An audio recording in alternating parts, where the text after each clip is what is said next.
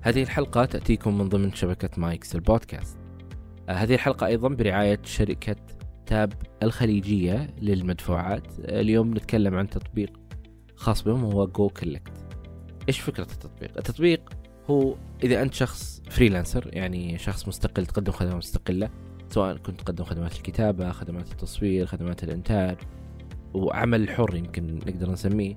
في الآن حتى عندنا في مبادرة في السعودية في الوزارة مرتبطة بال freelancer المستقلين وتقدر تعمل بشكل مستقل آه، أو شخص أنت من من اللي عندهم متاجر أونلاين عندك إنستغرام أو من الأسر المنتجة أو ايا كان من المنصات اللي أنت جالس تقدم فيها منتجات أو تقدم آه، خدمات خاصة بك. هذا التطبيق راح يساعدك بشكل كبير في إدارة فواتيرك. آه، فكرته ببساطة أساس إنه أنت ما تدخل في موضوع إنه هذا الآيبان وعطني الآيبان وهذا الحساب وإيش حسابك كتب حسابي غلط حسابه صح طيب وصلت لا بتوصل بكرة بتوصل بعد بكرة. يعني هو بنك وأنت بنك طيب رسوم ما يعني كل هالسوالف هذه ما هي موجودة. آه لأنه أنت بكل بساطة راح تنشئ فاتورة وحتى وانت تنشئ الفاتورة تقدر تقول يعني مثلا بالسعودية بالذات إحنا عندنا اللي هي الضريبة فتقدر تحدد إنه تضيف الضريبة على طول وتضيفها من من الفاتورة من التطبيق نفسه. ترسل له الفاتورة هو يدخل يدفعها. والتطبيق يتولى مهمة إيصال المبالغ آه، لك. سواء بترسلها له على الإيميل سواء بترسلها له آه، واتساب اللي اللي تبغاه. رقم جواله كل الطرق متاحة. هذه الفاتورة وهي مستحقة بالوقت الفلاني. هذا تساعدك في إدارة فواتيرك كلها. ما تتلخبط من اللي من اللي حول ما حول من اللي سدد ما سدد من اللي دفع ما أدري إيش. هذه كلها آه، ما راح آه، تهمك آه، بعد حصولك على تطبيق جو كولكت أتمنى منك يا المستمع إذا كنت مهتم بهذا التطبيق تروح تحمله. تلقون تفاصيل الشركة وتفاصيل الروابط التحميل موجودة في وصف هذه الحلقة. أو إذا كنت تعرف شخص قد يهمه هذا الشيء أتمنى منك ترسل له. المعلنين آه، هم آه، من يساعدنا في آه، استمرار في تقديم هذا البودكاست والوصول لعدد أكبر وأنه يصلكم هذا المنتج بالشكل اللي أنتم تشوفونه اللي هو بودكاست وجدان. بإمكانكم تحملون التطبيق تشوفونه ممكن يعجبكم، بإمكانكم تشاركونه مع أحد، بإمكانكم تروحون تتابعون حساب الشركة على تويتر. انكم جايين عن طريق آه، بودكاست آه، وجدان. وشكرا لكم يا أصدقاء.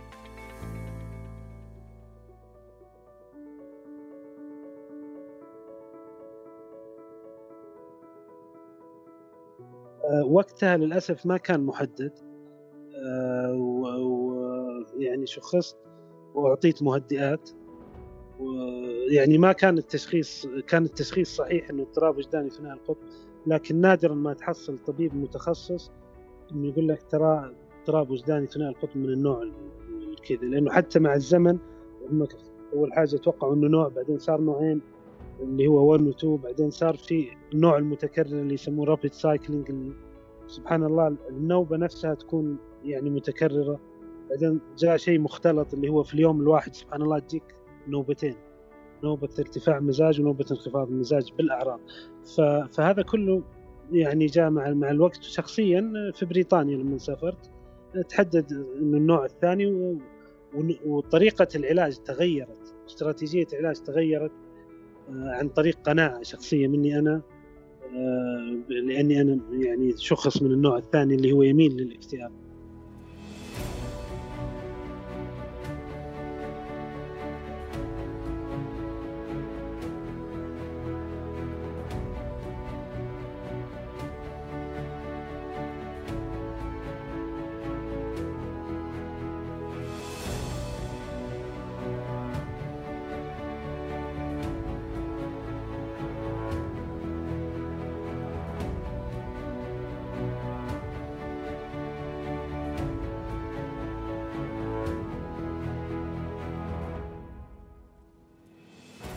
أهلا بكم يا أصدقاء. في هذه الحلقة يشاركنا آه، سعد التجربة التي بدأت من عام 1996 تقريبا. يعني الحين نتكلم عن 20 سنة. من من آه، حصوله الأول على التشخيص اللي كان خاطئ في البداية ثم حصل على تشخيص صحيح. سعد راح يعطينا تجربة مختلفة. آه، هو لا يزال يزور العيادة ولا يزال يأخذ الأدوية خلال هذه العشرين سنة.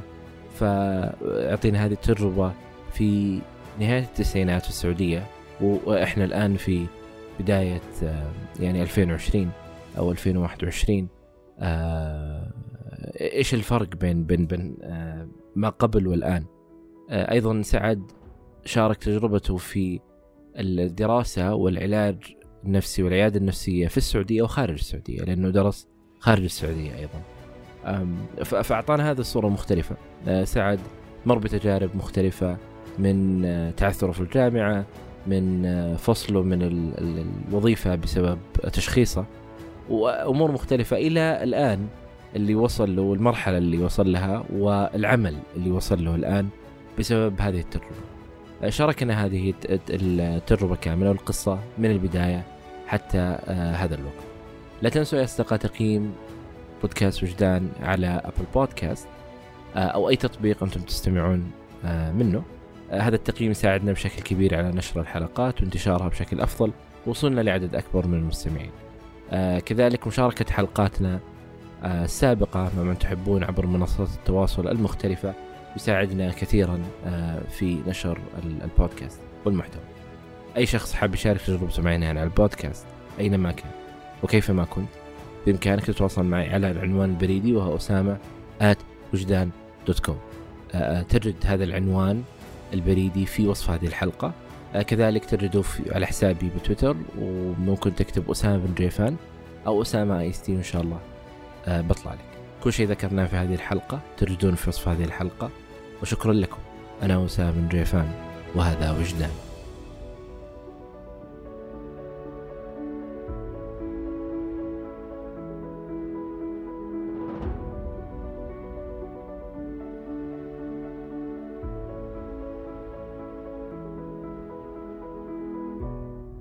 ودي أعرف متى بدأت التجربه هذه؟ من من في أي عام؟ نعم اولا أشكرك على استضافتي. آه، طبعا كعادتي ما أحب أعرف نفسي بقناع اسمي سعد الشنقيطي ومصاب بالاضطراب الوجداني ثنائي القطب من تقريبا آه، من التسعينات من عام 94 93 عام 93 94 أه تسمح لي أسأل كم كان عمرك وقتها ولا؟ نعم أكيد. تقريبا كنت في في المرحلة المتوسطة تقريبا بداية الثاني متوسط. فحيكون العمر من 13 سنة 13 سنة تقريبا. في هذيك المرحلة يعني لما نتكلم عن التسعينات ولما نتكلم الآن في يعني 2020 2021 أنا متأكد الصحة النفسية ذلك الوقت والاهتمام بها وال, وال, وال والأنظمة والإجراءات اللي كانت موجودة غير عن في في وقتنا الحالي. آه، في في ذلك الوقت إيش اللي خلاك أول شيء تروح تزور العيادة أو تروح مستشفى أو إيش السبب؟ جميل آه، هو طبعا الحالة يعني كغالبية الحالة الإصابة بالاضطراب الوجداني ثنائي القطب إنه آه، يعني تتشارك الحالات في صعوبة تمييزها فأغلب أغلب الحالات تظهر إما في نوبة هوس شديد إذا كان الإنسان مصاب بالنوع الأول باي بولر 1 أو أو إنه يصاب بنوبة اكتئاب شديدة يعني تكون ملاحظة إنه هذا الإنسان آه، يعني يعاني من من, من شيء معين. وتكون هذا إذا كان غالبا مشخص بالاضطراب الوجداني من النوع الثاني. فطبعا حالتي أنا إنه فجأة في مراحل المتوسطة صار عندي آه، بدأت أنعزل عن الناس وصار في آه، يعني من ناحية الدراسة يعني صار في انحدار. كنت كانت دائما درجاتي متفوقة في الامتياز صارت يعني امتياز يعني في التسعينات 91 أنا 99 سبحان الله ما عمري نزلت عنه فكان هذا الأثر آه، يعني ملاحظ وهو اللي استدعى الأهل إنهم يشوفوا إيش الحالة. وتوجهت وقتها للعيادة وكان تشخيص خاطئ. وقتها طبعا بطبيعة الحال في بداية التسعينات الاضطراب الوجداني ما هو ما هو معرف بالشكل اللي معرف به حاليا ولا في أدوية منتشرة بالشكل الحالي ولا في معرفة للأهل يعني ولا وسائل بإمكان الأهل يعرفوا زي الوسائل التقنيه يعني التقنية اللي موجودة في العصر الحالي. فشخصت على أساس إنه اكتئاب مزمن آه، بدأت أتعالج وأخذت أدوية إلى تقريبا عام 99 شخصت بطريقة صحيحة عن طريق أحد الأقارب كان يعني طبيب جراح آه، كبد ولاحظ لاحظ الحالة لأنه يلاحظ السلوك كامل يعني يلاحظ النوبات كاملة فتوقع إنه هو الإصابة بالاضطراب الوجداني ثنائي القطب وراح معي العيادة وفعلا يعني طلع التشخيص صحيح وابتدأ العلاج الحقيقي من عام 99 يعني تقريبا 21 سنة هل آه، في ذلك الوقت آه، يعني الأهل توجهوا على طول العيادة كأول خيار؟ آه، لا طبعا بطبيعه الحال تعرف إحنا مجتمع إسلامي ومحافظ طبعا. فهذه الأمور غالبا ما يبدأ الواحد علاج نفسه بالرقية والقرآن. يعني ونزل من القرآن ما هو شفاء للناس. فطبعا بطبيعة الحال توجهت للرقية وأنا بطبعي أصلا كنت حافظ لكتاب الله. يعني أنا مرحلة المتوسط حفظت كتاب الله الحمد لله رب العالمين. وهذه من نعم من نعم اللي أنعمني ربي إنه عندي والد سبحان الله من صغري يعلمني على هذا الشيء. فاتجهت للرقية واتجهنا لأكثر من راقي. والحمد لله على كل حال. في النهاية الواحد يفعل الأسباب وكانت الأسباب يعني في العيادة النفسية. الزيارة الأولى كيف كانت إذا تسعفك الذاكرة فيها؟ الزيارة الأولى في حالة أذكر أيام التشخيص الخاطئ أذكرها تماما. آه، وكانت يعني زيارة ما كنت عارف أنا إيش الوضع. كان كان وقتها يعني طبيب مشهور يكاد يكون الأوحد في زمنه. وشخصت وكان معاه طبيب مقيم. الطبيب المقيم سبحان الله كان يتابع الحالة معايا ويتابع الأعراض وكان يتصل علي في البيت. يعني ما كان وقتها في جوالات. يعني كان يكلمني على على تلفون البيت ويتأكد من حالتي والأمور. وما كان في تحسن من هذه من هذه الناحية. يعني ما كان في تحسن على الحالة استمرت فتوقفنا طبعا بطبيعة الحال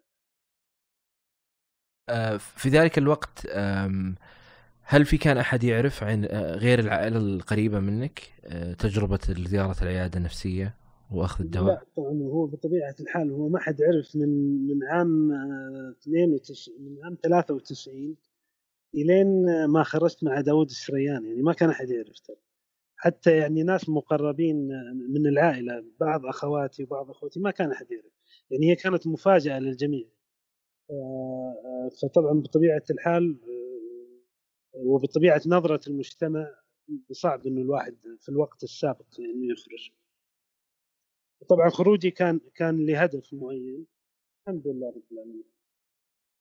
في آه، أنت تشخيصك الثاني لما حصلت عليه في 99 كان هو أي النوعين من ثنائي القطب؟ آه، وقتها للأسف ما كان محدد. آه، ويعني شخصت وأعطيت مهدئات. ويعني ما كان التشخيص كان التشخيص صحيح إنه اضطراب وجداني ثنائي القطب لكن نادرا ما تحصل طبيب متخصص إنه يقول لك ترى اضطراب وجداني ثنائي القطب من النوع كذا لأنه حتى مع الزمن هم أول حاجة توقعوا إنه نوع بعدين صار نوعين اللي هو 1 و 2 بعدين صار في النوع المتكرر اللي يسموه رابيد سايكلينج اللي سبحان الله النوبة نفسها تكون يعني متكررة. بعدين جاء شيء مختلط اللي هو في اليوم الواحد سبحان الله تجيك نوبتين نوبة ارتفاع مزاج ونوبة انخفاض مزاج بالأعراض. فهذا كله يعني جاء مع مع الوقت. شخصيا في بريطانيا لما سافرت تحدد إنه النوع الثاني وطريقة العلاج تغيرت استراتيجية العلاج تغيرت آه، عن طريق قناعة شخصية مني أنا آه، لأني أنا يعني شخص من النوع الثاني اللي هو يميل للاكتئاب. ففي أمور معينة سبحان الله مع الوقت مع القراءة مع زيارة أكثر من طبيب من أكثر من من من دولة من أكثر من براكتس آه، أو تطبيقات معينة الإنسان يكتسب يكتسب خبرة في مواجهة الاضطراب النفسي. آه اللحظة اللي كانت آه، فيها رغبة الزيارة في 93 أو 94 آه كانت بسبب تغيرات الدراسة؟ ولا كان في أيضا في أن تمر بنوبات مختلفة أو أعراض مختلفة استدعت أنه أهلك يبحثون عن الحل؟ لا طبيعي كانت نوبات الاكتئاب. يعني فجأة أختفي. صوتي آه، ما يسمع في البيت وأنا ما أظهر. وهذا مو طبع لأنه أنا بطبعي إنسان مرح ودوما في المقدمة يعني. فدائما إذا أنا موجود المكان يكون صاخب. سبحان الله بمجرد ما تيجي نوبة اكتئاب الكل كان يعرف. وسبحان الله كانت تجي أوقات لدرجة إنه يعني أستاذ في ثاني متوسط آه، لما قال وين سعد دخل؟ غريبة. سعد ما هو مشاغب اسمه ما هو مكتوب. آه، قالوا له لا سعد هادي له كم يوم. فرد عليهم قال أيوه هذا الهدوء الذي يسبق العاصفة. يعني الوضع متكرر إنه فجأة يهدى بعدين يرتفع بعدين. فهو كان سلوك ملاحظ من, من الناس المقربين لكن ما كان في الوعي كيف طريقة التدخل معه وكيف طريقة التعامل معه. هل يعني في بداية المرحلة المتوسطة يعني لا تزال يمكن في مرحلة مبكرة فهل فيه آه، شيء كان مصاحب للنوبات؟ هل كان في عندك مشاكل في النوم؟ هل وصل في مرحلة فيها إيذاء للنفس؟ آه، في أعراض مصاحبة لهذا الهدوء القاتل؟ نعم هو هو الهدوء القاتل طبعا يغلب شعور بالخواء انك انسان خاوي يعني ما في مشاعر آه، في شعور بالذنب في شعور بعدم الأهمية في شعور بالتهميش. قد يكون هذا الشعور صحيح ناتج عن نظرة المجتمع ناتج عن تنمر معين في المدرسة في الشارع في بيئة العمل. آه، وقد يكون مجرد أفكار وهمية من, من نفس العقل المضطرب هذا. فهو في أفكار طبيعية آه، مصاحبة للحالة. آه، بالنسبة لحالتي أنا الحمد لله رب العالمين طبعا ما كان عندي أي أي أفكار انتحارية أو أذية للنفس. وهذا أول سؤال دوما يسأل الدكتور. أول أول زيارة يسأل هذا السؤال. للأسف لأنه ارتفاع الحالات الانتحار أو أذية النفس في الاضطراب الوجداني أثناء القطب مرتفع. لكن للأسف إنه لازم نفهم أسبابها مش لأنها ناتجة من المجتمع. الأسباب عفوا أسبابها مش لأنها ناتجة من الشخص أو الحالة وإنما أسبابها هي ردة فعل للبيئة المحيطة سواء بيئة عمل سيئة أو بيئة مدرسة سيئة أو مجتمع مش راضي يقبل الشخص هذا كإنسان بسيط لكنه يعاني من اضطراب نفسي له حقوق وله احتياجات. ف ف ف يعني هذا اجمالا المشاعر اللي كانت كنت أمر بها. طيب لما حصلت على تشخيص اللي هو ثنائي القطب كان نقدر نقول يمكن في بداية العشرينات يمكن 19 و20 صحيح. حصلت عليه. طيب هل لما انت حصلت عليه كيف تعايشت مع هذا الموضوع؟ يعني انت بداية حياتك يعني بداية شبابك انت زرت العيادة النفسية في ذلك الوقت يعني ليس بالسهل الحقيقة بدأت تاخذ أدوية كيف كيف قدرت تتعايش مع هذا الموضوع في ذلك الوقت؟ جميل هي أنا تقريبا يعني عشان يسهل الموضوع أنا عشت عشت نسميها مرحلتين. عشت مرحلة في المملكة العربية السعودية قبل لا أطلع بريطانيا وأكمل دراستي. آه، والمرحلة الثانية بعد عودتي من بريطانيا اللي هي تغيرت حياتي تماما آه، وتغيرت طريقة فهمي للاضطراب وطريقة تعاملي معه. آه، المرحلة الأولى بطبيعة الحال ما كان في مثلا على سبيل المثال تخرجت بتقدير كنت جايب 87 في الثانوية العامة. آه، ما وجدت إلا كلية الزراعة وللأسف استمر انتقلت إلى وصلت كلية العلوم في جامعة الملك سعود وما قدرت أستمر لأنه الجامعة كانت تلزمني بالحضور. وأنا شخص بمجرد ما أصاب بنوبه اكتئاب أختفي. آه، الجامعات في ذلك الوقت ما كان عندها آه، إنها تراعي هذا الشيء. فانتقلت من البترول ورحت عفوا انتقلت من الملك سعود واتجهت للبترول. ونفس الحكاية يعني. آه، حتى مؤسف إنه كان في البترول كان في طبيب نفسي في عيادة خاصة فيها طبيب نفسي بمجرد إنه ما عرف إنه أنت عندك اضطراب وجداني أثناء القطب آه، كتب رسالة لمدير الجامعة إنه هذا عنده اضطراب نفسي ومستحيل إنه يتحمل ضغوط الجامعة. ف... ف... ف... فكان نوع من ال discrimination المؤدب يعني. آه،. ف... فرجعت درست في جامعة الملك جامعة الإمام. الإمام سعود. آه، درست السنة الأولى يعني قعدت ادفدف نفسي عديت في السنة الثانية جاتني نوبه للأسف ما دخلت الاختبارات وأخذت صفر ورسبت. حتى الوالد زار العميد حاولنا إنه في تقارير طبية في شيء قالوا خلاص ادخلت في النظام لن تتغير. فسحبت ملفي واتجهت للعمل في المستشفى التخصصي وقتها. فكانت تجيني النوبات برضو. أنا الآن ما في للأسف التعليم ما في تعليم راضي يتقبل حالتي اتجهت للعمل. فصار كانت تجيني نوبات فأخذ إجازات مرضية فأثرت على تقييمي. بعد ما قدمت استقالتي سبحان الله اكتشفت إنه كتب في ملفي يوصى بعدم التعاقد معه بناء على الإجازات المرضية اللي عندي. فالآن صار عندي لا تعليم يعلمك ولا ولا ولا ولا عمل ممكن يتقدم حاولت مع وزارة التعليم إنه أسافر للأسف عمري كان كبير فالحمد لله عن طريق الوالد سافرت على حسابه بريطانيا وقعدت تقريبا فترة والحقت بعدها بالبعثة. أول أول يوم في الجامعة عندنا حقوق الأشخاص ذوي الإعاقة فمكتوبة هل عندك اضطرابات نفسية؟ فقلت لهم إيوه. إذا please specify حدد اللي عندك كتبت اضطراب وجداني ثنائي القطب. على طول أخذوني قالوا لي عندك موعد اليوم الفلاني مع الأخصائية. دخلت إلا قالت لي والله أنت طالب عندك اضطراب وجداني أمسك هذه اللائحة الخاصة بالنظام للأشخاص ذوي الإعاقة وأطالع إلا ما شاء الله عندي 50% وقت إضافي في الاختبار. عندي ال deadlines تبع أي project أي مشروع ممدد أختبر في قاعه لوحدي. يعني تسهيلات ما كانت موجودة. الحضور لا لو ما تحضر ما عندك مشكلة. عندك أخصائي اجتماعي مخصص يجلس معايا اسبوعيا يتأكد إن وضعي سليم دراستي سليمة البيئة المحيطة آمنة. ما فيها تنمر ما فيها آه الحمد لله. دخلت الموضوع ما قعدت خلصت ثلاث سنوات أخذت الحمد لله البكالوريوس بمرتبه الشرف الثانية وبعدها أخذت ماجستير ورجعت السعودية. عاد هنا تيجي المرحلة الثانية إنه أنا برا حاولت في بلدي إنه حصل لي تعليم حصل لي عمل ما لقيت. آه رجعت حاولت قعدت تقريبا ستة شهور أبحث عن عمل. أه وجدت عمل سبحان الله واشتغلت معاهم لين اطمأنيت لمديري ووريته التقرير الطبي. فللأسف على طول اليوم اللي بعده جلس معي المدير الموارد البشرية. وقال لي نبغى ننهي عقدك. يا جماعة إيش اللي صاير؟ قالوا لي خلاص يا رجل ما نبغاك. ليش ما ليش في النهاية صار في جدل قلت لهم أنا بصراحة يعني ما هو معقول إنه أقعد سنوات ما أحصل لا تعليم ولا ولا وأطلع برا أعلم نفسي وأرجع. ألقى نفس المشكلة لأني مريض نفسي تقعد يعني تحاول تؤذيني بهذه الطريقة. قالوا لي هذا اللي عندك. فصلت الحمد لله.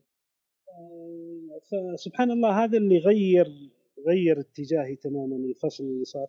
اتجهت للمحكمة العمالية وفي نفس الوقت قررت إنه جميع الحقوق اللي في بريطانيا حصلت عليها كوني شخص يعاني أو يواجه اضطراب نفسي لازم تكون موجودة في المملكة العربية السعودية. فرغم إنه عندي الحمد لله من بريطانيا بكالوريوس وماجستير وتخصصاتها يعني محاسبة البكالوريوس كان محاسبة وإدارة مالية والماجستير كان تحليل الأعمال والاستشارات. درست قانون. قلت لازم أدرس قانون. الأنظمة اللي برا لازم تكون موجودة هنا. آه، والحمد لله تخرجت من القانون من سنة. و... و... ولا أزال يعني أعمل في آه، جهة حكومية تعنى بال... بال... بالأشخاص ذوي الإعاقة وفي توجه إن شاء الله آه، وأمل كبير إنه الأشخاص اللي عندهم اضطرابات نفسية تكون لهم تسهيلات وأدلة تيسيرية تعاونهم في بيئة العمل فهذا نوعا ما طريقة تعايشي مع مع مع الحالة. طبعا أنا أعطيتك بشكل كامل كيف انعكست على وضعي سواء في التعليم أو في العمل. لا يعني هو ما شاء الله آه، يعني سبحان الله يعني بعض الأمور يعني خيره للشخص ويمكن لو يعني في في مرحلة معينة يمكن لو لو إنك قبلت يمكن في الجامعة الأولى ما وصلت لهذه المرحلة لو إنك قبلت في الجامعة الثانية والثالثة ما وصلت للمرحلة هذه آه، وخاصة في مرحلة التعايش مع موضوع آه، ثنائي القطب بالذات يمكن دون غيره حتى آه، وكيف الناس تنظر لك بشكل مختلف وكيف إنه كل هذه الأشياء وأمر مؤسف حقيقة إنه انعدام هذه التسهيلات والتأثير اللي يحصل للأشخاص اللي يمرون بهذه التجارب آه، هو تأثير اقتصادي تأثير اجتماعي تأثير تأثير ما هو فقط التأثير النفسي اللي يمر فيه هو أكبر بسبب انعدام هال هال هالأمور. الجامعات هذه أنا ودي ودي أنا أرجع للمرحلة الأولى. كيف هم كانوا ينظرون لموضوع الصحة النفسية يعني آه إيش إيش اللي اللي اللي كنت تفهمه منهم وهذا هذه هذا العام كم يعني بداية ال 2000 ولا نهاية 2010 آه، مثلا أو قبلها؟ تقريبا نتكلم آه، من 1419 تقريبا وقتها ميلادي مش فاكر لكن هو 2000 و 1419 هذه سنة قبولي في جامعة الملك سعود. آه، بالنسبة للأوضاع طبعا أنا درست أنا تخرجت من الجامعة السعودية الإلكترونية تخرجت العام الماضي وكنت أدرس قانون وواجهت نفس التحديات يعني وواجهت وهذه هي الصدمة الكبرى إنه واجه نفس التحديات اللي واجهتها من 15 سنة. آه، يعني الشهادة كان المفروض أحصل عليها في ثلاث سنوات ونص تقريبا خمس سنوات أنا درست لأنه كنت أستبعد بمجرد إنه ما أوصل للغياب آه، تجيني نوبة اكتئاب أختفي آه، خصوصا أول سنة كانت متعبة متعبة لي لأنه مسألة إنك تكون في بيئة دراسة وتدرس وأنت في وضعك الصحي الحمد لله سليم وعافيتك. وقبل الاختبارات تصاب بنوبه خلاص ينتهي الموضوع. أنت ما تقدر تدخل الاختبار ولو دخلت لن تجيب. وفعلا هذا اللي صار يعني حرمت مرة. فالمرة اللي بعدها اضطررت للحضور لكن ما رسبت. واللي ما رسبت فيه حصلت على معدل بسيط. هذا في بريطانيا كان ما عندهم الكلام هذا. كان مجرد إنه ما تجيك نوبه الاختبار يؤجل بالنسبة للحضور أنت ما تحضر. أنت بالعكس أنت يقول لك تبغانا نخصص لك مدرس يجلس معك ما عندنا مشكلة. بس أنت ما أنت طالب بريطاني فما عندك فند ما عندك دعم مالي. لكن عندك الدعم الغير مالي اللي نوفر لك إياه. فهو طبعا في غطاء قانوني حالي بدا من عام 2008 وقعت المملكة العربية السعودية على اتفاقية حقوق الأشخاص ذوي الإعاقة وأعتبر هذا حق. الآن يتبقى الدور على الجامعات المعنية أو الوزارات المعنية سواء في الصحة أو في التعليم آه، أو في العمل آه، إنها تطبق هذه الاتفاقية بإعطاء الأشخاص الحقوق المنصوص عليها ويتعلموا من الجهات اللي سبقتنا. شأنها شأن أي مجال سبقتنا في دول والآن إحنا ما شاء الله تقدمنا عليها فيه فهو هذه هذه هي الفكرة. يعني أنت أخذت البكالوريوس ماجستير في دولة ليست دولتك في لغة لا تتك... ليست اللغة الأولى آه وفي وقت آه بمرتبة شرف وفي وقت آه وفي وقت في الوقت المطلوب يعني في انهيته إذا كانت هي أربع سنوات بعدها الماجستير كانت سنتين آه آه وعلى أساس تأخذ شهادة هنا في آه يعني جامعة عندنا أخذت يمكن يمكن يمكن أكثر حتى من من فترة الماجستير والبكالوريوس هناك. كلها بسبب انعدام هالحقوق وانعدام الأدلة أو الأشياء اللي تساعدك في إنك تنتقل وتستمر حياتك يعني. آه، وهذه مشكلة حقيقة يعني. نتكلم عن يعني قبل سنة آه، آه، الواحد يعني أنت مرت بتجربة 2000 يعني تجربة 1420 وتجربة 1400 و42 أو 1441 إذا السنة اللي راحت. وللأسف ما شفت التغير هذا. تغير التغير الفارق إنه آه، الفترة الأولى الجامعة ما كان حتى الأفراد يستجيبوا. ما كان في نظام الأفراد ما يستجيبوا. الفترة الحالية يعني أنا آه، آه، في أشخاص ساعدوني يعني عن طريق يعني جهد شخصي. إنه مثلا الغياب أتأخر هو عارف وضعي وعنده تقرير طبي يسامحني في الغياب يعذرني فيه.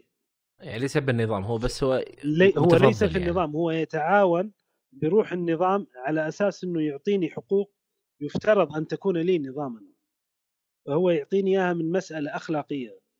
آه، في النهاية هو حق آه، هو حق لك و, و وللأسف الأشخاص تفرق يعني تفرق بين ال كونه عندك اضطراب نفسي أو إعاقة معينة. نعم. آه طيب هل برضو أبي تتذكر من الأشياء اللي أو التسهيلات والتيسيرات اللي كانت تصير لك هناك؟ وما حصلتها هنا. طبعا كثيرة هي لكن ودي تذكر لي أبرزها. آه طبعا سألوني قالوا لي تحتاج أحد يكون موجود معك في القاعة يكتب لك قاعة الدرس يكتب لك آه، المعلومات يكتب لك ملخص. قلت لهم ما أحتاج. هل تحتاج إنه شخص يكون معك يوميا؟ آه، هذا طبعا تعليمي. قلت لهم ما تحتاج. من الناحية الاجتماعية طبعا كان في الأخصائي اسبوعيا يجلس يتأكد من من أدائي. كان في الفكرة إنه كان في جهة خاصة بالإعاقة. كان في نظام. وهذا الشيء منتفي الآن في الجامعات. يعني حاولت عن طريق إحدى الجامعات إنه كان عندهم المشرف الاجتماعي. فلما سألته وجدته حق يعني حفلات وحق ما نعرف إيش. وهذا ما هو العلم الاجتماعي يعني. فهو يفترض إنه وزارة التعليم عندها أخصائيين نفسيين. يعني أنا لما طلعت في حلقة داوود الشريان اقترحت اقتراح بسيط إنه وزارة التعليم عندها أنظمة آه، إلكترونية كثيرة آه، اللي فيها بيانات الطلبة.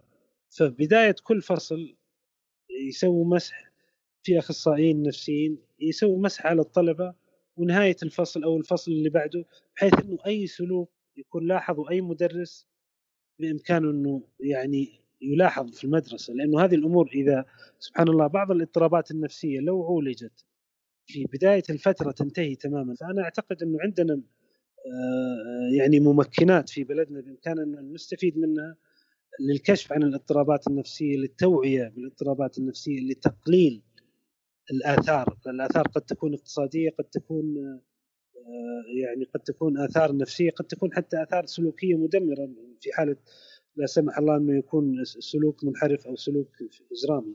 فهذه كلها آه، أمور أعتقد أنه في جهات مسؤولة عنها في مسؤولين آه، وهذه الأمور ما تبدأ من العيادة النفسية أو من آه، الطبيب النفسي أو من وزارة الصحة آه، يعني هذه مسؤولية المجتمع كامل والله يعين يعني التغيير دائما يحتاج إلى إلى جهد وإلى معاناه حتى حتى يعني يتغير الوضع من من حسن إلى أحسن إن شاء الله. آه، طبعا هي منظ... يعني من... مثل ما ذكرت هي منظومة متكاملة ليس فقط يعني الخطوة خطوة ال... يعني أول السلم هو التشخيص أصلا يعني لكن عندك آه، التأثيرات اللي تحصل آه، بسبب هذا التشخيص انعدام عدد من ال ال ال الوسائل المساعدة للطلبة. يعني في في عدد من الاضطرابات الأساس إنها تشخص في مرحلة في مرحلة الجامعية في مرحلة مبكرة من حياة الشخص. آه، فتأثيرها عليه في الجامعة تأثيرها عليه في مع زملائه في الوظيفة. آه، يعني أنت كم جامعة دخلتها بسبب هذا الشيء؟ آه، كم وظيفة للأسف فصلت منها بسبب هذا الشيء؟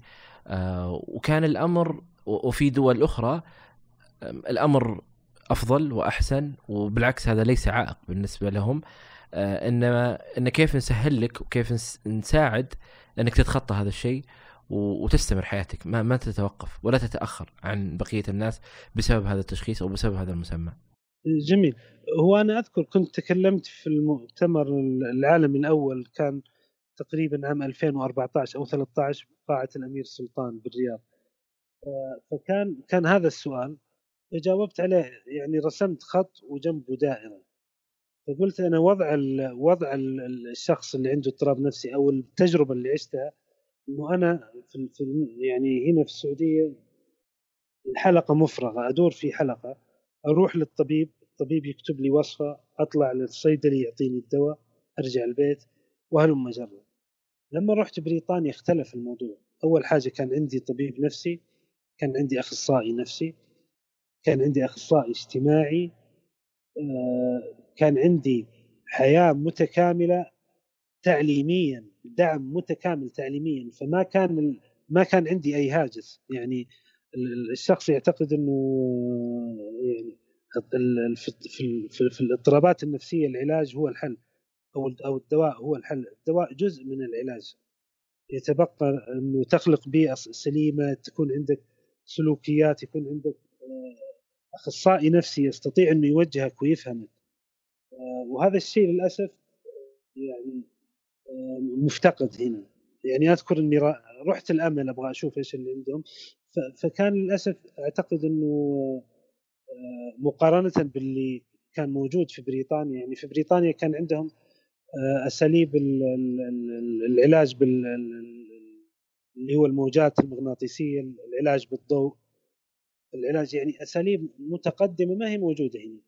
آه، ولا أعتقد إنها موجودة في المناهج التعليمية من الأساس.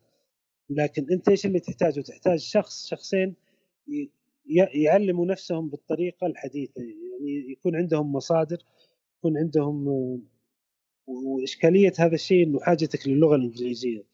وأعتقد إنه هذا هذا الشيء يعني أغلب إذا ما كان كل المناهج تبع علم النفس عندنا تقريبا تكون باللغة العربية. آه، أنا أعتقد إنه تكامل ما هو صعب. واعتقد إنه وزارة وزارة الصحة يعني خطواتها نحو الرؤية يعني سريعة. وأعتقد إنه إن شاء الله بنشوف شيء ينعكس على على قطاع الصحه النفسيه إن شاء الله. هل أنت سبق ودخلت المستشفى آه، كتنويم داخل المستشفى؟ كتنويم. نعم. آه، هو الحمد لله رب العالمين. خلال هذه الفترة يعني آه، ما عمري تنومت ولا عمري وصلت الحمد لله الحالة إنه أحتاج تنويم. طبعا أنا لأنه مصاب بالأضطراب الوجداني من النوع الثاني أغلب التنويم ترى يكون يا إنه حالة اكتئاب شديد والحمد لله ما وصلت لها. أو إنه يكون حالة حالة ارتفاع مزاج شديد يحتاج الواحد طيب السنوات هذه الآن آه، هل أنت آه، بعيدا عن تجربة بريطانيا في السعودية آه، كان الأمر بس بالنسبة لك أدوية ولا كان في أي تدخل علاجي آخر مختلف؟ في السعودية لما رجعت كان في بصراحة كنت لا أزال على صلة بطبيبي في بريطانيا وكنت أعالج نوبات الاكتئاب بعلاج مختلف. آه، علاج يعطى لمرضى اضطرابات النوم. منشط آه، ينشط الأعصاب بحيث إنهم ما يناموا. فجزء من من من جزء من من الدواء هذا أو من النتائج منه إنه الاكتئاب يزول نوعا ما. فطبعا الطبيب شرح لي إياه في بريطانيا ولما جيت السعودية صرت أستخدمه. ناقشت الطبيب هنا قال لي إحنا بصراحة نوبات الاكتئاب نعطي لها مضادات اكتئاب. ما يعطوها آه، المستثيرات أو آه، الموا... الأدوية زي ما يقولوا ستيمولنت ف... فهذه تقريبا التجربة. آه، طيب إضافة لموضوع زيارة العيادة والأدوية هل تعتقد في أشياء أنت عملتها بشكل شخصي ساعدتك في التعايش مع نوبات نعم. الاكتئاب؟ نعم جدا جدا هو أنا لما طبعا رحت بريطانيا كانت في جلسات دعم آه، جلسات الدعم ما كنا نشوفها إلا في الأفلام الأمريكية بصراحة ولا كنا نفهم إيش معناها.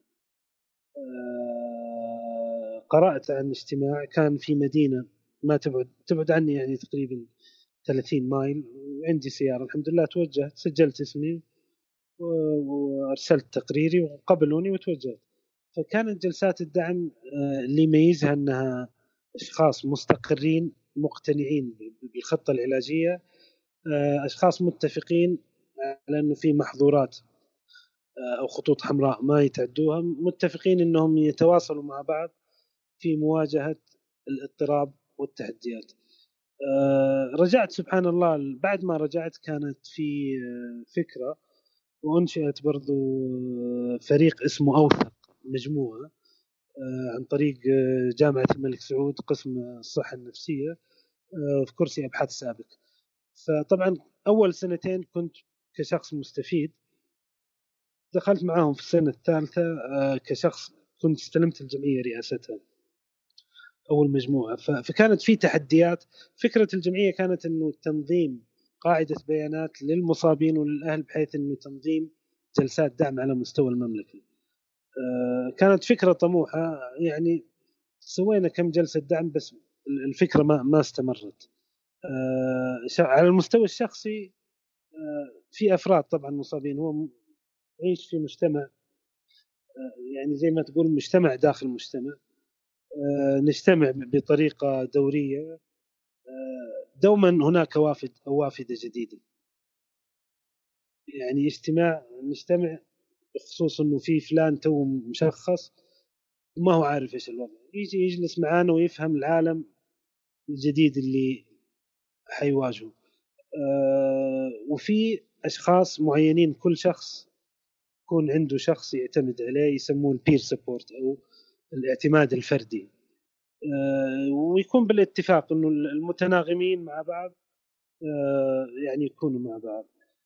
طبعا شيء مهم إنه إنه يعني إنه يكون الدعم موجود على مستوى الأفراد لأنه في النهاية ما يفهمك إلا الشخص اللي يمر بنفس حالتك. يعني أنت إذا دخلت على طبيب أو على استشاري أو حتى قريب لك إنسان ما حيفهم اللي أنت تمر فيه ولا حيفهم آه، التحديات ولا حيفهم إيش الصعوبات اللي أنت لازم تمر بها عشان آه، تنجح في تجاوز الحالة هذه؟ آه، فدائما يكون الفرد الآخر أو الشخص المصاب يعني خبير بالخبرة زي ما يقولوا.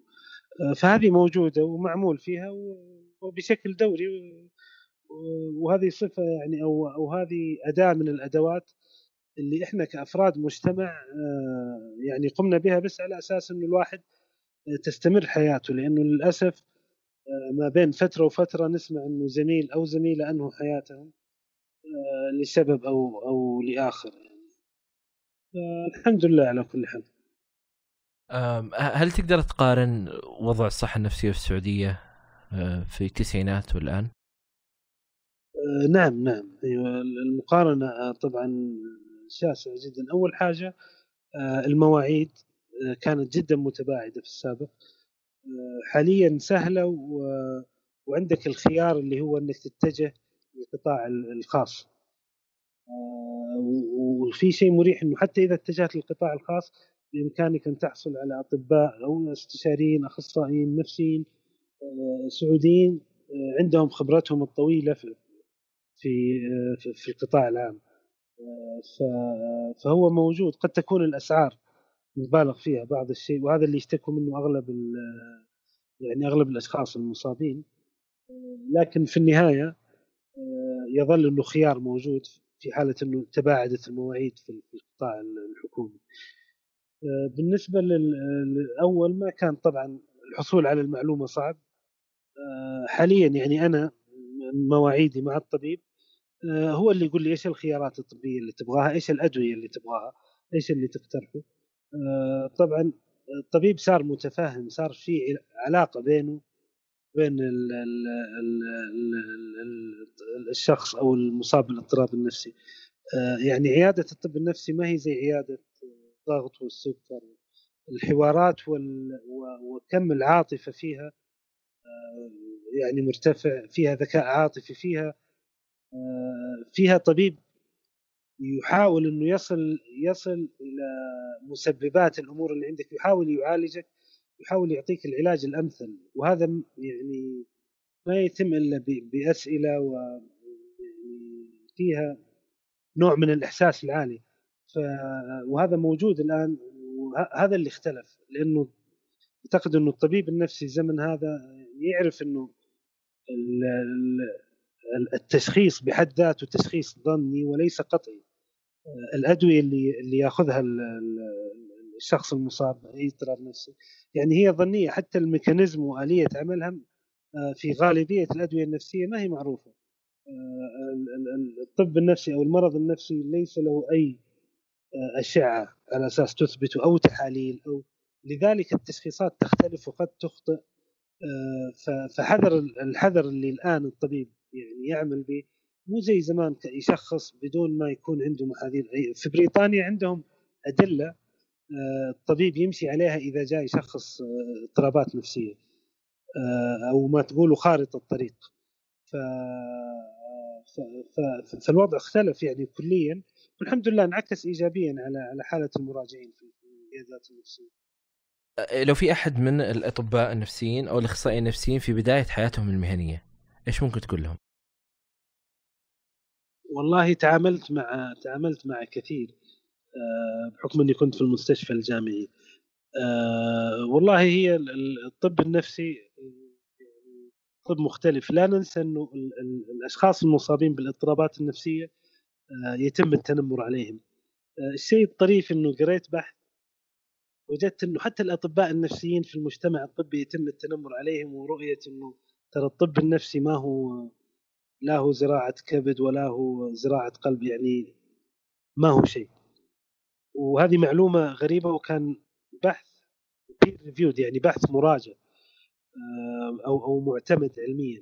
آه، فالطبيب النفسي آه، يعني هو الطبيب إذا اول حاجة إذا أخلص نيته أعتقد إنه الإصلاح اللي يسويه الطبيب النفسي ما ما يصلح شخص. يعني الفرد هذا دائما متصل بأسرة. إذا أصلحت صحته النفسية سيستقر عمله آه، آه، سيستقر دينه ستستقر حياته. آه، دخله الشهري حيكون مستقر. فالبعد البعد أو الأثر اللي بإمكانك يا طبيب نفسي تفعله في حياة المراجع اللي راجعك ترى خيالية يعني ما تتصوروها. وهذا الشيء أنا لمسته في مراجعتي للعيادة النفسية بمستشفى الملك سعود أو جامعة الملك سعود. فهو الالتزام أخلاقي كبير آه، ومهنة شريفة ولها لها أثرها يعني. فالله يعينكم موفقين واستحملون عاد بعض المرات الواحد يخرج عن النص لكن آه الله المستعان. ما أقول الله يشفي الجميع إن شاء الله. اللهم آمين. طيب الآن المراحل هذه الآن المختلفة، أنت مررت بعدد من الأدوية أخذتها غيرتها ولا آه، متى متى وجدت الدواء المناسب لك؟ آه، أنا أنا جربتها نعم أنا طبعا بدأت بعلاج من عام 99 إلى الآن ما, ما تركته تركته في بريطانيا كان في طبيب عنده وجهة نظر جدا جدا تعبت. والحمد لله رجعت على على المثبت المزاج. التدخلات اللي تصير بمجرد ما تجيني نوبة اكتئاب يعني يتدخل الطبيب بمضاد اكتئاب أو أو بشيء يرفع المزاج بأسرع وقت. الحمد لله طبعا آه، نوبات تسارع المزاج. ما ما أوصل لحد الهوس. فدائما أستغلها في يعني في شيء منتج. أه الحمد لله وجهتها في الحصول على شهادات آه، يعني شهادات آه، أكاديمية. والحمد لله تقريبا عندي ثلاث شهادات الآن. وإن شاء الله أوجهها يعني في المستقبل في عمل يخدم آه، الصحة النفسية في بيئة العمل وفي التعليم وفي جميع قطاعات مملكتنا إن شاء الله. طيب آه، خلال الفترة هذه أنت آه، صار عندك الآن الأمر أصبح يمكن جزء منه شيء شخصي أنك تبغى تعدل وتحسن عدد من الأنظمة وعدد من الإجراءات اللي موجودة عندنا. إيش كانت المحاولات في هذا الموضوع بالنسبة لك لما قررت إنك تتوجه للقانون؟ آه قد تستغرب والله قد تستغرب إني محاولاتي انتهت تقريبا آه، الأسبوع الماضي وانتهت عند جهة رقابية آه، متصلة بالملك. كانت الفكرة إنه توجد اتفاقية من المملكة العربية السعودية آه، وتوجد قرارات وزارية لكن يتبقى العمل بها. خطوة العمل غير موجودة. ف يعني توجهت لهذه الجهة الرقابية واعطيت يعني أعطيتها يعني أعطيتها مخاوفي وفي نفس الوقت وجهتها للطريقة اللي تعطى حقوق للأشخاص من ذوي الاضطرابات النفسية. كانت الفكرة متوقفة على الاضطرابات النفسية. ف... فإن شاء الله خير يعني. طبعا المحاولات بدأت من سبع سنوات وانتهت الآن. هي انتهت ونأمل إن شاء الله إنه يكون في أثر. آه، ينعكس على على على يعني على بلدنا الحبيب ويشعر به كل شخص آه، مصاب باضطراب نفسي أو كل شخص ترى محيط به لأنه ال ال انت إذا احسن إذا أنت إذا أصلحت أو اهتممت بالصحة النفسية وبأنظمة الصحة النفسية لا يعود فقط على الشخص المصاب يعود عليه وعلى أهله يعود على بيئة العمل لأنه الشخص إذا كان في صحة غير جيدة وهو في بيئة عمله أو أو يدرس لن يكون منتج سيكلف التعليم لأنه آه، يعني لن يستطيع النجاح وكل سنة يعيدها مكلفة ماديا نفس الموضوع في التعليم. فموضوع الصحة النفسية آه، موضوع آه، موضوع كبير وأعتقد إنه حلوله. ما هي صعبة لكن تحتاج إلى الإرادة. والحمد لله الإرادة موجودة عندنا رؤية وبإذن الله يعني راح آه، نوصل بإذن الله. بإذن الله. طيب هل لو لو سألتك يعني إيش الحلم بالنسبة لك في هذا الموضوع إنه يحصل؟ جميل جدا. الحلم لي إنه آه، تعلن جميع الجامعات آه، عن عن التسهيلات التيسيرية للطلبة من ذوي الاضطرابات النفسية آه، أنها لا تلزمهم بالحضور لأنه أنا ممكن أحضر السنة كلها لكن أتعثر آه، فترات معينة حسب النظام الحالي أنا أستبعد. آه، وهذا شيء غريب إنه سياسات التعليم العالي تستبعدنا تماما من من أنظمتها ولا ولا تراعي حالتنا. الاختبارات تكون اختبارات ممددة بطبيعة الحال أي شخص يعاني من اضطراب نفسي الاضطراب النفسي هو اضطراب العقل العقل يأخذ أدوية مهدئة الأدوية المهدئة تبطئ من عمليات التفكير إذا كان هذا الشخص يجلس في اختبار يستحق أقل حاجة 50% وقاعة يختبر فيها. وإذا كان حصلت على هذا في بريطانيا ما أعتقد إنه صعب ابدا الواحد يعني يحصل عليه. ولا أعتقد إنه مكلف ماديا بالعكس هو يتجنب إنه هذا الشخص مرة ثانية ياخذ المادة أو يعيد هذه المادة أو يعيد الفصل يأخذ مكافأة إذا كانت الجامعة حكومية ويكلف المادة ويكلف الدولة يعني مقعد. كلها يعني التعديلات كلها بسيطة تعديلات في النظام لن تغير في النظام شيء لكنها تغييرات تجعل الأشخاص المصابين أو الطلبة المصابين بالاضطرابات النفسية مشمولين بالأنظمة الحالية. آه، فت آه، هذا بالنسبة للتعليم، بالنسبة للعمل آه، دائما مشاكل العمل هو الحضور. يبغوك تكون مثلا سبعة سبعة ونص ثمانية ثمانية ونص مداوم البصمة هي كابوس بالنسبة لشخص عنده اضطراب نفسي. لأنه ممكن يقعد شهر شهرين ما عنده مشكلة فجأة يضطر يكون في تدخل دوائي التدخل الدوائي تجيله أدوية مثبطة يشعر بكسل يحتاج إنه ينام أكثر البصمة ما حي ما حيقدر يبصم في الوقت المناسب. هذا الضغط النفسي لوحده ممكن إنه ياخذه في منحنى آخر وي...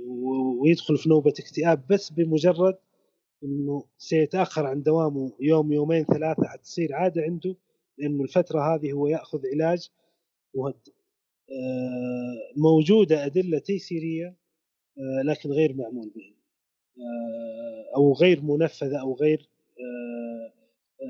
يعني معرفتها قانونيا هل هي ملزمة أو غير ملزمة؟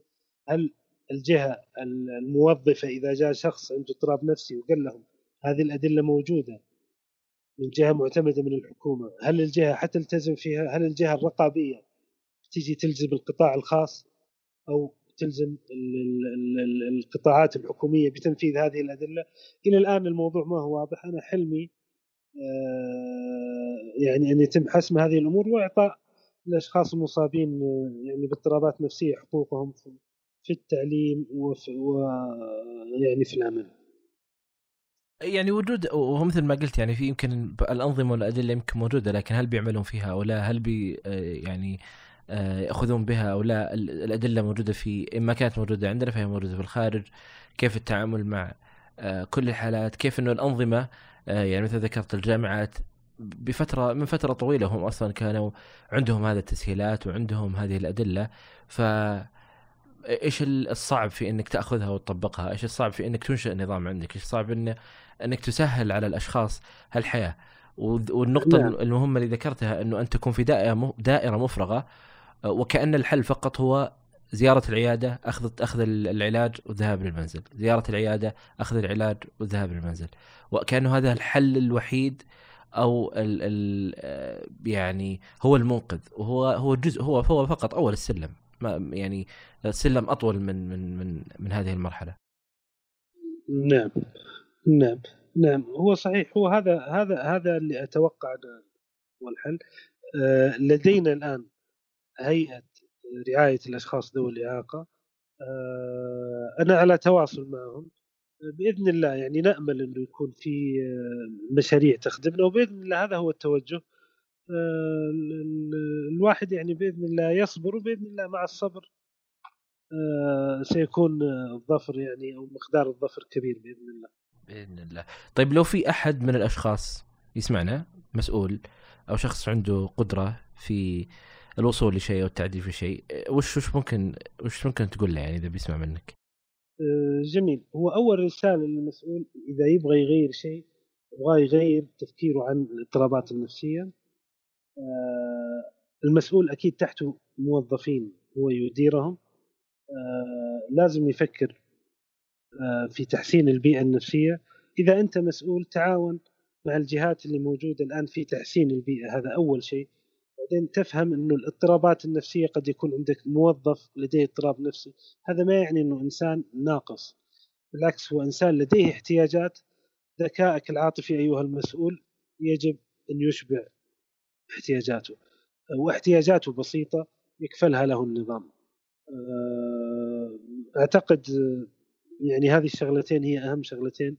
لو كل مسؤول اقتنع فيها ترى لن نحتاج حتى للنظام. لأنه في النهاية هي المسألة آه، قناعات. التغيير الحقيقي هو تغيير القناعة. نغير قناعتنا عن الاضطرابات النفسية نسميهم مرضى نفسيين ونسميهم نف... هذا منفس. إذا كنتم تعتقدوا اعتقادكم هذا أنا أقف أمامكم أو أتكلم أمامكم. سبق ان وقفت الحمد لله وتكلمت في في أكثر من مرة. الآن تسمعون صوتي؟ الحمد لله لدي اضطراب نفسي من أكثر من 20 سنة. لدي شهادات مهنية ولدي شهادات أكاديمية في مجالات مختلفة في القانون في المحاسبة في الإدارة المالية. آه، لدي أجيد اللغتين كامله آه، أعيش حياتي الحمد لله بالطبيعية. آه، لا أختلف عنكم تماما بالعكس الاضطراب النفسي كان دافع لي لتحقيق ما لم يحققه أي شخص لا يعاني من أي اضطراب الآن جيب لي أي شخص يعمل ويكون عمله مصمم على هدفه أو أهدافه وأنا أهدافي الشخصية أن البرنامج اللي دخلت فيه ترى تسللت للبرنامج من غير أحد ما يدري يعني. أنا بعد ما فصلت آه، قعدت سبعة أشهر وأنا في المحكمة العمالية. لين خاطبت الوزير المعني أرسلت له رسالة عادية. سبحان الله. ورد علي واحالني للجهة وقبلت في الجهة. بعد سنة أو سنة ونص طلعت لهم في الإم بي سي تفاجئوا كلهم. إنه أنت دخلت في برامج من برامج الإعاقة. مباشره كلفت بالإشراف على أمور للصحة النفسية وأدلة تيسيرية وامور تعنى بالصحة النفسية. فالحمد لله رب العالمين حتى وظيفتي الحالية ترى سعيت لها وفي فارق في الراتب. راتبي القديم ترى آه راتبي الحالي ينقص عن راتبي القديم 4000 وإلى الآن إلى الآن لم يصل راتبي الحالي إلى الراتب التي فصلت عليه عام 2013 لكن هذا المال واعاني أنا من ناحية مالية وهذا شيء طبيعي لكن عندي هدف. أنا بصبر سنة سنتين ثلاثة أربعة. لذلك أنا ما وصلت لهذه الجهة الرقابية بإذن الله إلا أنا أملك قصة كاملة إنه الأشخاص اللي عندهم اضطرابات نفسية يعانون. وأنا عانيت لكني كافحت وصنعت من نفسي لدرجة إني درست القانون حتى أغير بناء على الخبرة اللي أو المعاناة اللي عانيتها وبناء على الخبرة اللي واجهتني في في بريطانيا أو اللي اكتسبتها من النظام المعطى لي في بريطانيا. فمتفائل خيرا. وإن شاء الله إن شاء الله إنه يعني الأثر هذا أحدثه. وإذا كان في أي مسؤول يسمعني أتمنى إنه يعني يستجيب لدعواتي ونغير جميعا يعني آه، أحوال آه، المواطنين والمقيمين المصابين بالاضطرابات النفسية في جميع في جميع الميادين ميادين العمل والصحة حتى الصحة يعني نتمنى إنه يكون النظام الصحي آه، يكون الشخص عنده فريق طبي متكامل من أخصائيين نفسيين واجتماعيين وحتى أطباء نفسيين. بإذن الله يعني إن شاء الله المستقبل بإذن الله يعني انتظروا هذه المحاولات يعني إن شاء الله آه، يعني ستجد النور في في وقت قريب آه، إن شاء الله. ال ال طيب لو في شخص وده يساعد؟ من المستمعين كيف يقدر يساعد؟ إيش إيش بيده عشان يساعد؟ جميل. هو الشخص عشان يساعد لازم يكون يعني عنده كمية وعي تسمح له إنه يساعد. فهو أهم شيء في الفترة الحالية إنه أي شخص يبغى يساعد لازم يفهم إيش الاضطرابات النفسية. آه، يقرأ عن الاضطرابات النفسية يقرأ عن الأشخاص. من هم الأشخاص المصابين؟ يشوف حالات حقيقية. مثلا آه، إذا نبغى نتكلم في السلك الدبلوماسي في تشرشل في إبراهيم لينكولن وهذا سبحان الله ما غيروا إلا لأنه عندهم اضطراب. ما غيروا سبحان الله إلا لأنه الاضطراب كان ادفانتج للتغيير. آه، ابراهام لينكولن لما حرر العبودية أو حرر العبيد كان مصاب بنوبة بنوبة اكتئاب. فقد الإحساس أو الشعور وهذا شيء مكتوب. المنطقي أو التفكير المنطقي فخرج بهذا القرار اللي واجه ضغوط لكنه غير الأمور كثير. نفس الحكاية تشرشل دخل في الحرب العالمية الثانية وهو مصاب باكتئاب وتشرشل كتب أمور كثيرة في الاضطراب الوجداني ثنائي القطب لدرجة إنه عنده نظرية يسميها الشفافية الكآبية أو شيء زي كذا. آه نظريته تقول إنه نظرتك للواقع النظرة التشاؤمية للواقع خلال نوبة الاكتئاب هي هي النظرة الأقرب للواقع. ولذلك بنى كل سياساته عليها ودخل الحرب ودخل وغير. ما غير لأنه إنسان يعيش حياته بلا معاناة غير لأنه إنسان يعاني من الاضطراب ولأنه في فترة من فترات الاضطراب وقرر قرار وهذا القرار غير غير العالم. الممثلين على نفس الحكاية يعني كثير. آه، والمشاهير نفس الحكاية. فكون الإنسان مصاب باضطراب نفسي لا يعني إنه إنسان عديم الفائدة بالعكس هو قد يصنع آه، التاريخ ويغيره. آه، عندنا أحد الممثلين المشهورين انتحر في نوبة اكتئاب والطريف إنه يعني من التوب 10 من الممثلين الكوميديين. يعني يضحك الناس وفي النهاية ينهي حياته لأنه يكتئب. وهذه هي للأسف حياتنا نحن نحترق حتى تنير حياة الآخرين. كل محاولاتي أنا اللي أفعلها الآن أتمنى انه حياة المواطنين المصابين بالاضطرابات النفسية تكون منيرة لأنه لا أرغب انه أي شخص يمر بالطريق اللي مريت فيه. يفصل من عمله أو يتنمر عليه في الجامعة أو في المدرسة أو أنه لا يستطيع أن يكمل دراسته لا لسبب إلا لأنه عنده اضطراب نفسي وقت ما يقع لا يجد اليد التي ترفعه وقت ما تظلم الدنيا لا يجد النور الذي ينير له الطريق. ف... فالله المستعان الله المستعان. إن شاء الله آه، عن طريقكم وباذن الله آه، دوما اليد الواحدة لا تصل. آه، بإذن الله انه تكون رسالتي تصل. عن طريقكم للمسؤولين وتنعكس علينا بحيث إنه أمور الصحة النفسية ما نصل لسنة 2030 إلا رؤيتنا وطموحنا آه، كأشخاص مصابين بالاضطرابات النفسية وكمجتمع يعيش فيه. حتى المجتمع يعني يتمنى للأشخاص المصابين الخير يعني لا نتوقع إنه إحنا عايشين في مجتمع وهذا الناس يتكلموا عننا منفسين معناتهم ما يتمنون الخير لا. هم أكيد إنهم يبغوا يغيروا بس أهم حاجة يتقبلونه ويغيروا فكرهم. وبإذن الله سنتقدم وبإذن الله بإذن يعني سنصل ومستقبلنا مشرق إن شاء الله. بإذن الله بإذن الله. آه الله يعطيك العافية آه أخوي سعد. الله يعافيك ويبارك فيك ويخليك وشكرا وعذرا على الإطالة. ما هو العادة؟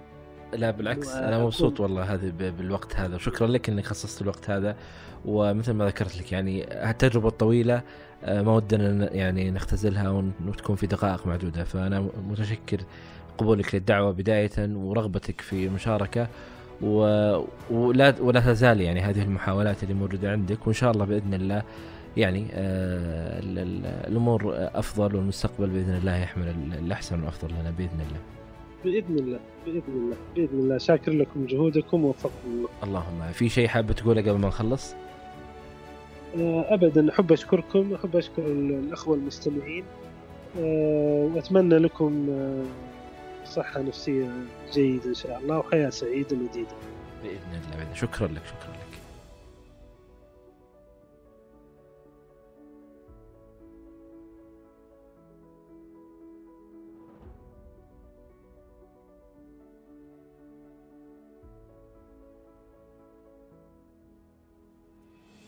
شكرا لكم يا أصدقاء لاستماعكم لهذه الحلقة.